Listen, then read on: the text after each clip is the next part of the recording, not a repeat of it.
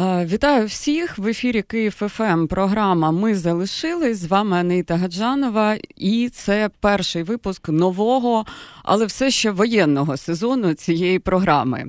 І сьогодні мій гість це Юрій Марченко, журналіст і е, очільник креативного агентства Платформа. Привіт.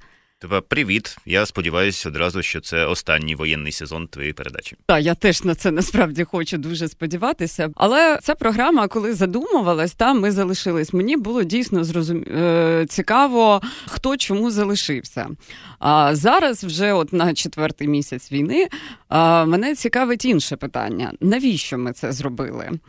Як ти думаєш, навіщо ти залишився? Е, Можливо, тебе дезінформували, але я не залишався. Я виїхав десь на тиждень чи півтори. Ну це не рахується. Так, е, це було 100 кілометрів від Києва, десь Іменно. так. І в мене е, в мене зараз, ну не зараз, коли я повернувся, в мене було відчуття, що я був в дуже спокійному місці. І якось ми сиділи в компанії, і хтось спитав: у вас там було тихо? Я такий, та ваще абсолютно абсолютно тиша. І мій друг, який був там разом зі мною, здивовано на мене подивився і сказав: Ти що, там же взагалі весь час канонада була, була, бо Житомирська траса неподалік. А над нами був повітряний бій, наприклад, і збили літак, сподіваюсь, ворожий. І я такий, ого, а мені здавалось на фоні всіх новин, що ми дійсно в тиші якійсь. А повертався я, тому що я відчував себе не на своєму місці, тому що Київ моє рідне місто, і мені хотілося в один з найскладніших моментів його життя бути тут. Я знаю, що це е, ну не те, що не корисно, мабуть, було. Хоча, може, якісь тексти там комусь і допомогли. Але можливо, це було навіть трішки шкідливо, оскільки ну для воєнних чим менше людей в місті, тим краще. Тим не менш, е, я дуже радий, що я повернувся. і Я дуже чітко пам'ятаю ці відчуття. Ми намагались пробитись в Київ тричі. І там е, то мости підривали перед нами, то не встигали до комендантського. І коли ми їхали вже втретє, на цьому фоні, на фоні всіх новин, е, це був початок березня. Нам здавалося, що ми їдемо ну фактично на передову, що ми їдемо в окоп. І ніхто не був впевнений, що в нього взагалі лишився будинок і всяке таке. І потім е, ми заїжджаємо в місто, ми їдемо знайомими вулицями. Ну я заходжу додому, проводжу деякий час там і розумію, що це було одне з найкращих рішень мого життя, тому що я, от ну я як елемент пазлу, який поставив на місце нарешті. Я був не там, де треба. А тут ну, не залишився так, повернувся і зробив дуже правильно. Клас. Ну насправді я дуже рада, що е, тих, хто залишився чи повернувся, навіть там неважливо, це був тиждень чи кілька місяців, все одно це дуже радує, тому що місто це не лише місто, все ж таки, місто це і люди, і це дуже важливий елемент. І в перші тижні, коли дійсно всі покидали місто, мені от було дуже дуже дивно це відчуття, що всі поїхали. а а що ж буде далі? Ну, типу, знаєш, з ким ми залишимо? Але давай проговоримо. Я впевнений, що в тебе цей контекст вже звучав, але все ж е, у нас немає снобізму, що там хтось е, Звісно. лишився, хтось повернувся за тиждень, а хтось за місяць, а хтось не повернувся досі, і ви уроди. Ні, такого зовсім нема. Ну звісно, нема. І більше того, зараз, коли е, вже масово люди почали повертатися, я знаєш дуже спокійно видихнула, тому що я зрозуміла, що цей мій страх про те, що все все, всі поїхали, ніхто не вернеться. Він нарешті, знаєш, не має вже під собою підстав. У мене саме вчора був діалог в інстаграмі з приятелькою, яка е, на Тенріфе mm. проводить ці місця, що взагалі то звучить непогано. Непогано, так. І я їй кажу, що ну вона розповідає, власне, діалог почався з того, що вона розповіла їй під машину, ну під під скло, під е, ці дворники поклали за, записку, де було написано українською мовою, що здається, ви земляки, якщо хочете на каву, ось номер телефону на Тенеріфе. І Клас. це дуже приємно. От і вона дійсно розказала, що там е, певна навіть діаспора сформувалась. І я відповів, що мені дуже сумно, що такі люди, як вона яскраві, талановиті, молоді, що вони можуть не повернутися навіть після перемоги. І вона сказала: ти що, дебіл? Ну, звісно, я повернусь. І от це мене дуже порадувало. А ще про ну, про, про твої е, відчуття, що а як же Київ, що всі поїхали, і що тепер буде. Я пам'ятаю, в одну з спроб е, ми хотіли з Фастова приїхати потягом в Київ. Це був ще навіть, мабуть, кінець лютого, а може там перший день березня, щось таке. І було купа людей на вокзалі. І всі підходили до якоїсь працівниці, і всі питали одне й те саме, коли буде потяг на захід. І вона всім дуже втомлено, не піднімаючи очей, казала: Я не знаю, чекайте, я не знаю, чекайте. А я підійшов і кажу, коли потяг на Київ. І вона так прям аж підстрибнула і сказала: ну, потяги на Київ ходять весь час, вони пусті, ви можете поїхати в будь-який момент безкоштовно. І її дуже здивувало, що хтось хоче в Київ, а не навпаки. І е, я пам'ятаю, що мені було якось так, ну якась образа або ніяково, що як це так? Це ж моє рідне місто, а ніхто туди не хоче. Ну блін, ну це ж несправедливо. Потім я їй сказав, е, що ви тримайтесь, все буде добре, і вона заплакала. І я теж ледве не заплакав. Ну насправді такі моменти дійсно дуже пробирають. Е, в мене таке саме було, коли я відправляла родину свою вже з Львова за кордон, і я буквально я на півтора дні виїхала з Києва, е, вивезла їх. І от теж, коли я поверталась назад порожній потяг, тільки знаєш, чоловіки, які відправили своїх дружин і дітей. І от я в цьому поїзді теж були приблизно такі самі відчуття. Дуже такі насправді ну важкувато це все. Зараз же якось звикаєш до багатьох речей, але давай про більш веселе. А мені здається, що а, твоя квартира теж поступово перетворюється на такий музей війни. Я знаю, що ти е, купляв картини на моєму фестивалі. А в мене, наприклад, якийсь час в квартирі знаходилось е, сім оцих е, півників. Mm. І знаєш, е, коли так, до мене ти хтось... олігарх, олігархиня. коли хтось до мене в гості йшов, я казав: ну, вдома можна що зробити? Можна цей, подивитись на пітушка, можна там, не знаю, подивитись е, на ці на прапори, які я там збирала, ще щось. Ну, тобто, і дійсно цих речей там всі ці марки, а, якісь такі артефакти, знаєш, того, що відбувається. Я впевнена, що в тебе теж щось таке вже вдома складається, правда? Ну, От, наприклад, маркети згадала днями. Я б жартував вже про це в сторіс. Мені подзвонила незнайомка і сказала фразу, яку кожен чоловік хоче почути від е, дівчини. Вона сказала: це Укрпошта, а що це ви за марками не приходите? А ну давайте приходьте, забирайте свої марочки. Я прийшов і забрав. Так що так, вони в мене є. А щодо музею, ну, наприклад, е, ще на самому початку, там в лютому, мабуть, або на початку березня, е, мені подзвонила Ярослава Гресь, може, знаєте її знаю, так, ну я для слухачів. Креативна менеджерка, одна з найкращих в країні, яскраві проекти робить і тому подібне. І вона така дуже експресивна, скажімо так, людина. І вона мене каже: Юра, ти вдома? Ти вдома? Все, до тебе зараз заїде якийсь там військовий, військова вантажівка і завезе потенційні експонати для виставки щось в штаб-квартирі ООН. І я такий, блін, ну ладно, добре, хай буде. І дійсно приїхав якийсь військовий, вивантажив мені купу всього. Я його позберігав трошки в квартирі, потім написав Ясі що з цим робити. Вона така: ну подивись, там є експонати. Мені здалося, що немає, але я все ще це про всяк випадок зберігаю. Наприклад, там якісь інструкції до російської військової техніки, і це виглядає як не знаю, як збірка творів дюма е, помножена на 10. А ще там був е, снаряд відстріляний 155 мм, я в нього посадив е, рослинку. Клас. Це я так з пляшки е, єдиного алкоголю, який в мене з залишився перед е, початком вторгнення в квартирі, зробила світильник. Mm. Тобто але алкоголь кудись подівся перед цим. Ну, звісно, ми його якраз в перші два тижні, знаєш, так по чуть-чуть, по чуть-чуть розтягуючи це задоволення, підпивали, тому що нічого не було. А це була пляшка коктейльної горілки, яку мені на старий новий рік принесли. І ми такі, та ну що, ми будемо якісь коктейлі мішати? Ну, типу, не наш формат алкоголю. А тут, знаєш, вже нічого не було, і ми такі, о.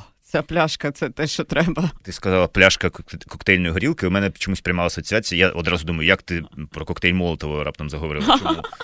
А до речі, коли мої друзі в найкращому закладі Києва, е, це зараз пряма реклама, сквот 17Б. Без проблем. Е, е, коли мої друзі там в перші дні війни почали готуватись до вторгнення в місто, вже в саме вони готували, звісно, коктейлі Молотова або Бандерівські смузі і злили з мого мопеда бензин. І дуже цим хвастались, сміялись, кидали мені фотівки. ж Типу, дивись, що ми робимо, грабуємо твій мопед, ми мародери.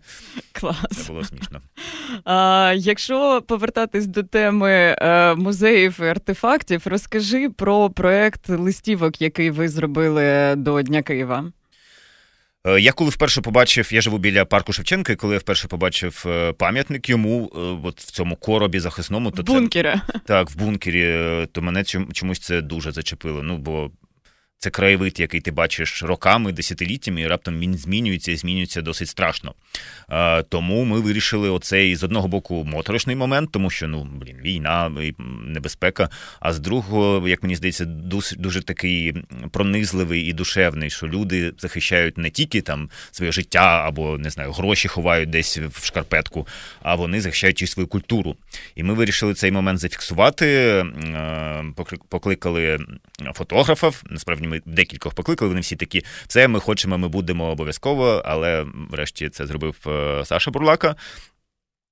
Так, і е, зробили 10 кадрів е, якихось знакових для Києва монументів і і скульптур. Те, як вони захищені цими коробами, надрукували їх і продаємо зараз по 350 гривень. Якщо ви зараз закричали ого, як дорого, то ні, заберете свої слова назад, тому що третину ми віддаємо на ЗСУ. Так, і, до речі, придбати їх можна і в Сквоті 17, і на сайті платформи, якщо я не помиляюсь, так. і напевно ще багато де. Е, Ну от зараз ми домовляємось, е, я не знаю, чи можна це розповідати можна. Е, з, е, з Укрпоштою і з Якабуном. О, клас. Клас. Мені здається, так, їм місце і на Укрпошті. І ми ледве встигли, тому що е, буквально за кілька днів після того, як були зроблені фотографії, е, Слава Бальбек, честь йому і хвала, він змінив ці короби. Вони тепер більш благородно виглядають, але класно що ми зафіксували от саме це таке стихійне намагання врятувати свою культуру. І в мене є декілька прикладів е, того, що вони дійсно непогано виглядають. І ну, це важ, як мені здається, це важливий артефакт, такий на пам'ять собі або в подарунок комусь, особливо за кордон. Е, я зустрів на вулиці Лесю Веселенко, свою сусідку, це народна депутатка, яка займається, займалась ну, багато ветеранами і взагалі mm-hmm. багато робить. Вона побачила в мене в руках ці листівки і каже: О все, давай мені адресу, я купую такі, везу їх в паре, там мають це побачити. Ух ти, круто. Ну мені зараз подобається, що деяким з цих бункерів е, трошечки зняли цей е, як це простір для голови, uh і наші е, пам'ятники трошки так виглядають за них. Це теж дуже забавно так. виглядає. Насправді Що там, все нормально вже можна вилазити? Ні? Да, ну, Добре, посиджу тут. Хотіла ще поговорити про таку річ. Я я слухала твою твій монолог е, в подкасті Даші Коломієць, і ти там сказав дуже таку річ, яка мене ну я довго про це думала, про те, що ти завжди вважав себе дуже щасливою людиною, і враховуючи все, що відбувається, ну якби ти не можеш та більше себе так ні почувати, ні ні вважати себе та щасливою людиною, от в такій мірі, в якій ти якось себе асоціював і усвідомлював завжди. І, звісно, весь цей час ми всі говоримо, що війна нас змінила. Але я, наприклад, для себе зрозуміла, що війна мене зрозуміла занадто ну, е, дуже суттєво пізніше, ніж, е, по-перше, вона в принципі почалась, ні, тим більше е, зі вторгненням. Тобто війна мене змінила буквально місяць з хвостиком назад. А чи була в тебе якась така подія, чи не знаю, якийсь момент, після якого ти чітко усвідомив, що ти змінився? Чекай, а як тебе змінило, якщо не секрет? Я ж теж журналіст, я теж хочу питання задавати. Ну, в мене загинув дуже дуже близький друг. Так, повтори, будь ласка, своє формулювання, щоб я точно а, після якого моменту ти чітко усвідомив, що ти змінився, ну, знаєш, докорінно. Е, я пам'ятаю, я ж теж на радіо іноді працюю, що не можна мовчати в ефірі, але це дуже складно, треба подумати. Ну, я можу пригадати такі якісь. Ну, які знакові моменти, так. Знакові моменти, наприклад. Е, декілька разів ми там виїжджали на дачу з друзями або щось таке. Але і там було класно, там можна було жити, і ми жили, власне. Але я спеціально просив вертатися врешті, тому що ну, ти там втрачаєш відчуття того, що відбувається. Бо ти сидиш е, з видом на річку, там ви можете вина якогось випити, не знаю, посмажити шашлики, всяке таке. От, і я пам'ятаю, що я спеціально поїхав е, на місце. А, до речі, тут це неподалік прильоту біля Артема. Ем, один з таких останніх. Е, я під нього потрапила. Уф.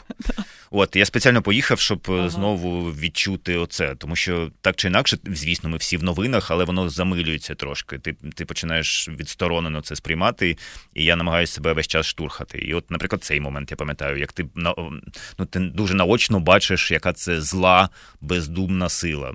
І це вражає. От такий момент, наприклад, був, який Я згадав зараз. Ну так, це знаєш, це так може збоку дивно виглядати, що ти їдеш туди, де щось сталося погане, для того, щоб не забути про те, що це відбувається. Дійсно, я думаю, що раніше ми так не, не чинили. Не ну, в мене загинув мопс, і це точно змінило Е, і мене, і все моє життя, тому що раніше, власне, він був основою життя, так чи інакше, ти маєш двічі на день з ним гуляти, готувати і всяке таке. Ти за когось відповідаєш.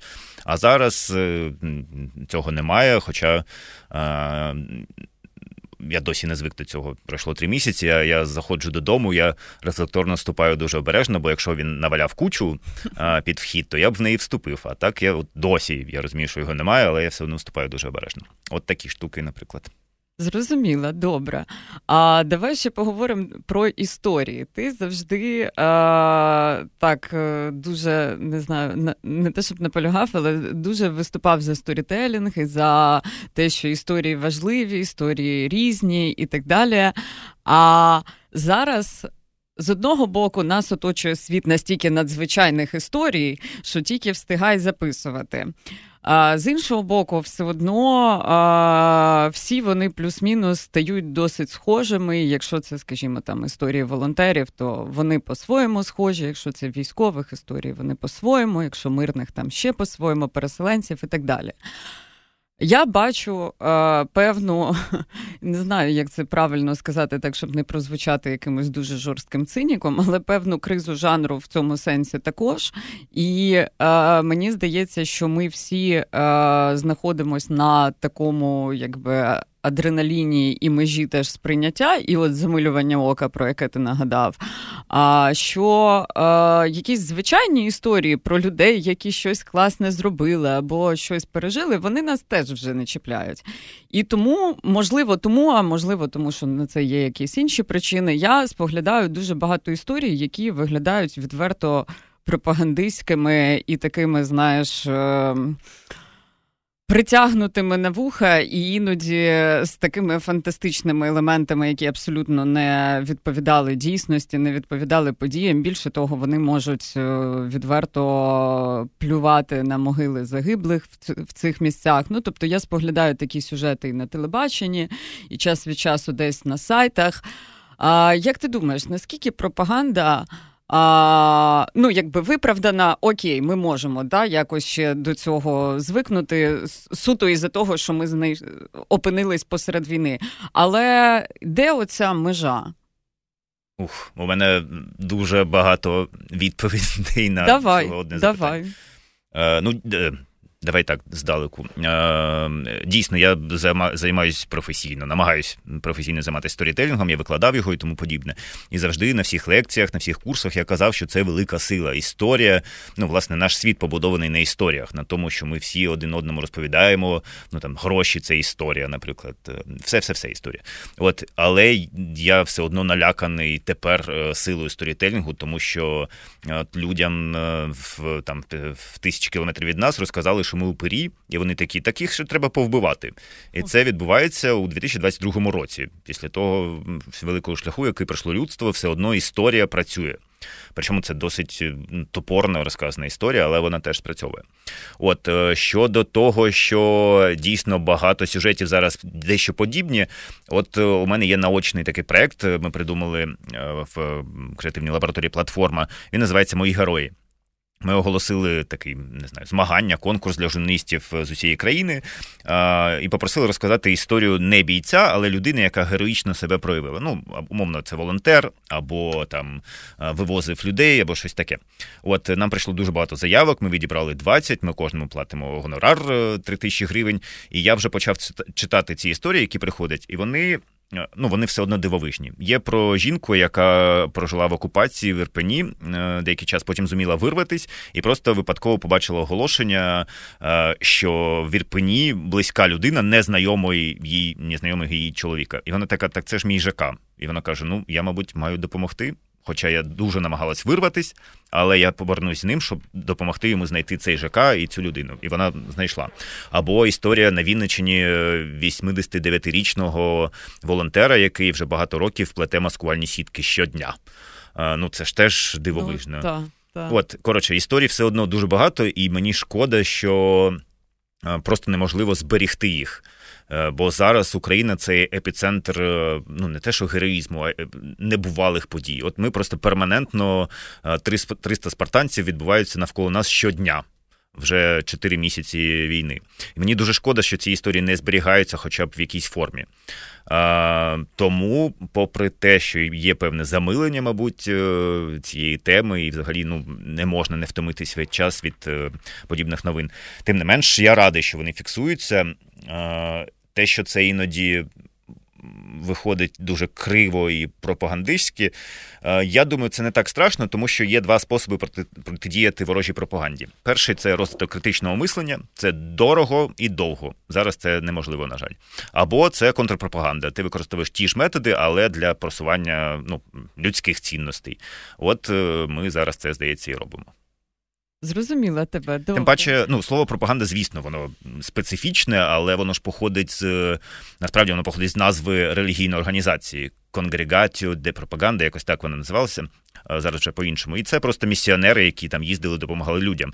Тобто, наприклад, в іспаномовному світі, італомовному, це слово не несе такої вже негативної коннотації. Навіть у нас є вислови типу пропаганда здорового образу життя. Ну це ж не так. Так, до речі, це мене завжди цей вислів трошечки висаджував. Mm-hmm. Знаєш. Я тебе почула, дякую. Е, Якраз е, хотіла ще одну штуку обговорити. В мене була така дивна згадка постійно, оскільки в мене е, там, де я живу, е, якось так вийшло, що я трошки була е, в інформаційному потоці, пов'язаному з там з пригодами ДРГ на нивках, назвемо це так. І час від часу мене ну, з такою екскурсійною, скажімо так, метою запрошували на їхні допити, ну, коли прям ловили пару там цих чуваків.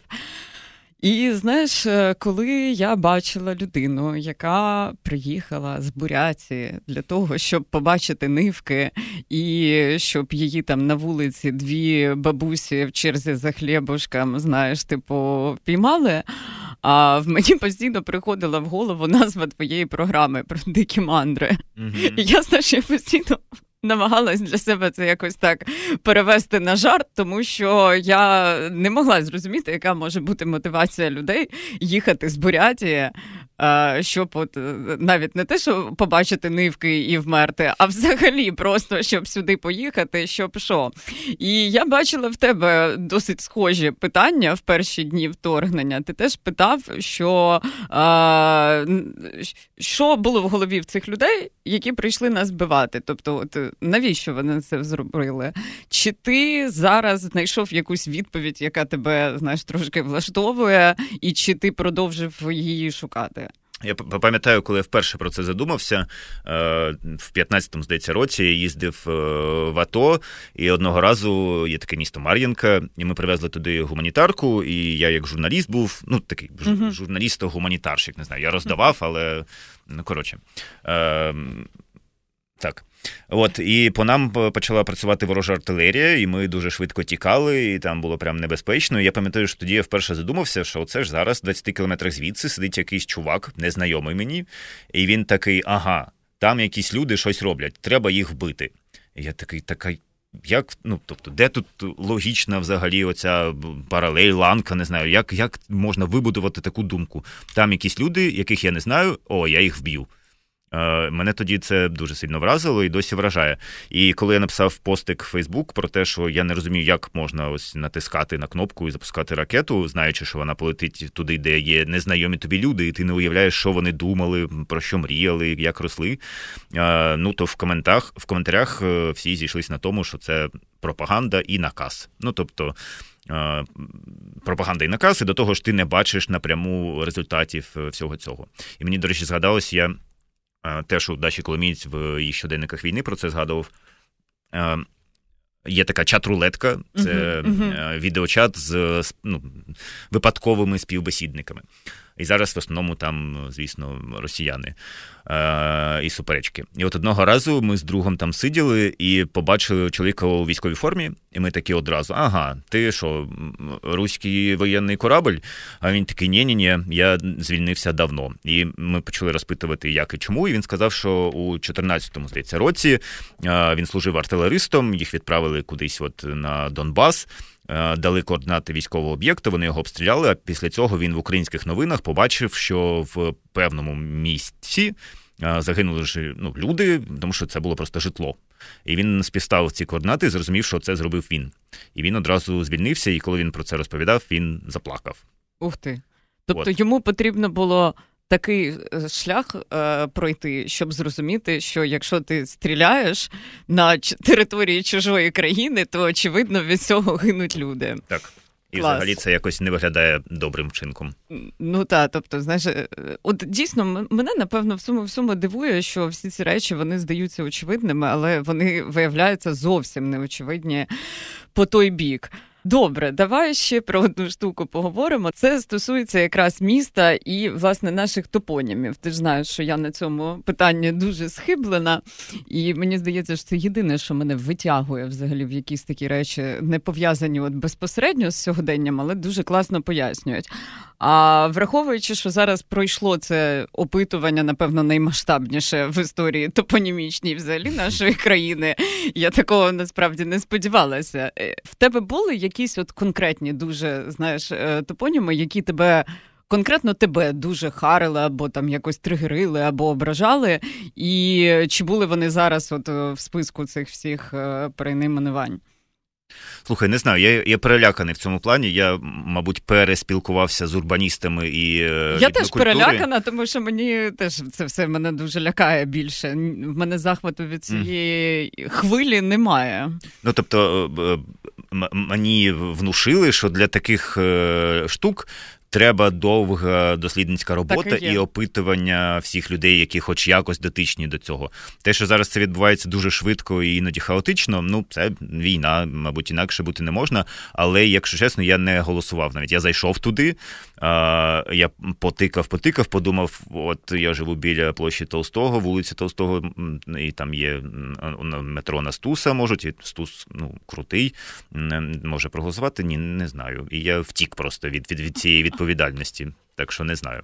Я зрозуміла. Ну бо я е, проголосувала, але тільки за там певну частину саме історичних назв, які е, які я власне теж досліджувала, і тому я була знаєш, дуже впевнена mm-hmm. в цьому рішенні. І оскільки я там це все досліджую в проміжку ну дуже довгому часу, тобто там за 250 років, як це змінювалось, то я відповідно там вже деякі речі мене знаєш е, дали мені можливість якось е, заспокоїтись, що нарешті це поміняють на те, чим воно було початково, і чим воно, по ідеї, і мало лишатися без всіх цих ситуативних штук. От, До речі, мені теж завжди цікаво, як як на початку називалася вулиця. Наприклад, я живу на Антоновича, колись це була Горького, а ще до того була Кузнєчна.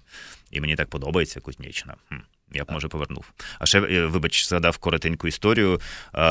Кілька років тому на карту Києва повернулась Почайна. Була така а. річка прадавня, і за однією з версій саме в ній хрестили Русь. Е, тому це важливо. І от десь знайшли, що вона, ну тобто вона тече під Києвом в колекторах, але десь знайшли маленький там шматочок, буквально кілька десятків метрів, де вона виходить на поверхню. І урбаністи такі, все, давайте на карту наносіть е, древню київську річку Почайну, і вона з'явилась. Так, це було дуже круто. Мене тоді це дуже порадувало, бо я якраз то з цього боку то і живу mm. майже все життя. І я, знаєш, така: о, ще одна історична назва вертається. Це знаєш хороший знак. Ти дуже довгий час, ну мені здається, місяці два я це бачила. От, ну так часто в твоїх дописах. А, Говорив про те, що от почуття, які тебе переповнюють переважно, це біль і гордість. Оце та такий дует дуже несумісних, насправді, mm-hmm. на перший погляд речей. Чи це змінилось зараз вже четвертий місяць пішов? Е, ні, і власне я вчора знов використовував десь в якомусь чи дописі, чи в розмові цей вислів. Тобто, оця палітра, вона в тебе така і лишилась? Отак. Тепер просто в мене ще й е, кілька моїх однокласників, е, з якими ми найбільше продовжуємо спілкуватися після школи вже скільки років пройшло. І вони прям там напередку, і за них і страшно, і гордісно. Ну, я от сьогодні перед нашою розмовою теж провела 12 годин е, з людиною, яка вернулася з фронту там на в міні-міні-міні відпустку, і теж дуже багато знаєш було нових усвідомлень. Ще одне питання згадала. Ми в нас з тобою є спільні знайомі колеги з Росії з Білорусі. І перші дні я бачила, що вони тебе тегали в якихось дописах і так далі. Наскільки зараз в тебе виходить з ними спілкуватися, ну навіть незалежно від їхньої позиції, от як зараз? Е, у мене дійсно було досить багато знайомих навіть людей, яких ну, можна назвати друзями, з якими ми спілкуємось прям понад 10 років, і вони переважна більшість мені написали. І ми просто так навіть не це не дуже проговорювали, а просто сказали, що можливо колись ми зможемо спілкуватися. Зараз, будь ласка, ні. Е, Є лише одне виключення. Е, ми спілкуємось холодно, але там, ну, умовно, в інстаграмі щось е, на якийсь сторіс вона відповість. Я можу лайкнути її цей, цю відповідь. Е, У перший день вторгнення вона спитала, що я можу зробити. Я сказав протести. І е, вже за кілька годин вона вислала мені фоточку е, з е, ну, з СІЗО, я не знаю, як це у них називається. Ну, тобто uh-huh. вона вийшла на протести і її посадили. От, а після цього вона одразу вийшла і поїхала з чоловіком в Грузію. От. Для мене, ну тобто, я я розумію, що ця людина зробила вчинок. У мене є інші друзі, які теж допомагають, але з ними чомусь я при цьому не спілкуюся. Ну, от, власне, в мене це ще рік назад така сама пішла ситуація, коли я вже зрозуміла, що ну ніяк. Добре, на цій ноті ми будемо завершувати. Я тобі дуже дякую. Дякую тобі. А це була програма. Ми залишились на Київ ФМ 98. Мене звуть Анаїта Гаджанова, і випуски як старого, так і нового сезону цієї програми ви можете послухати в Apple Google подкастах, а також мою другу програму Культура війна. Почуємось на радіо Київ ФМ.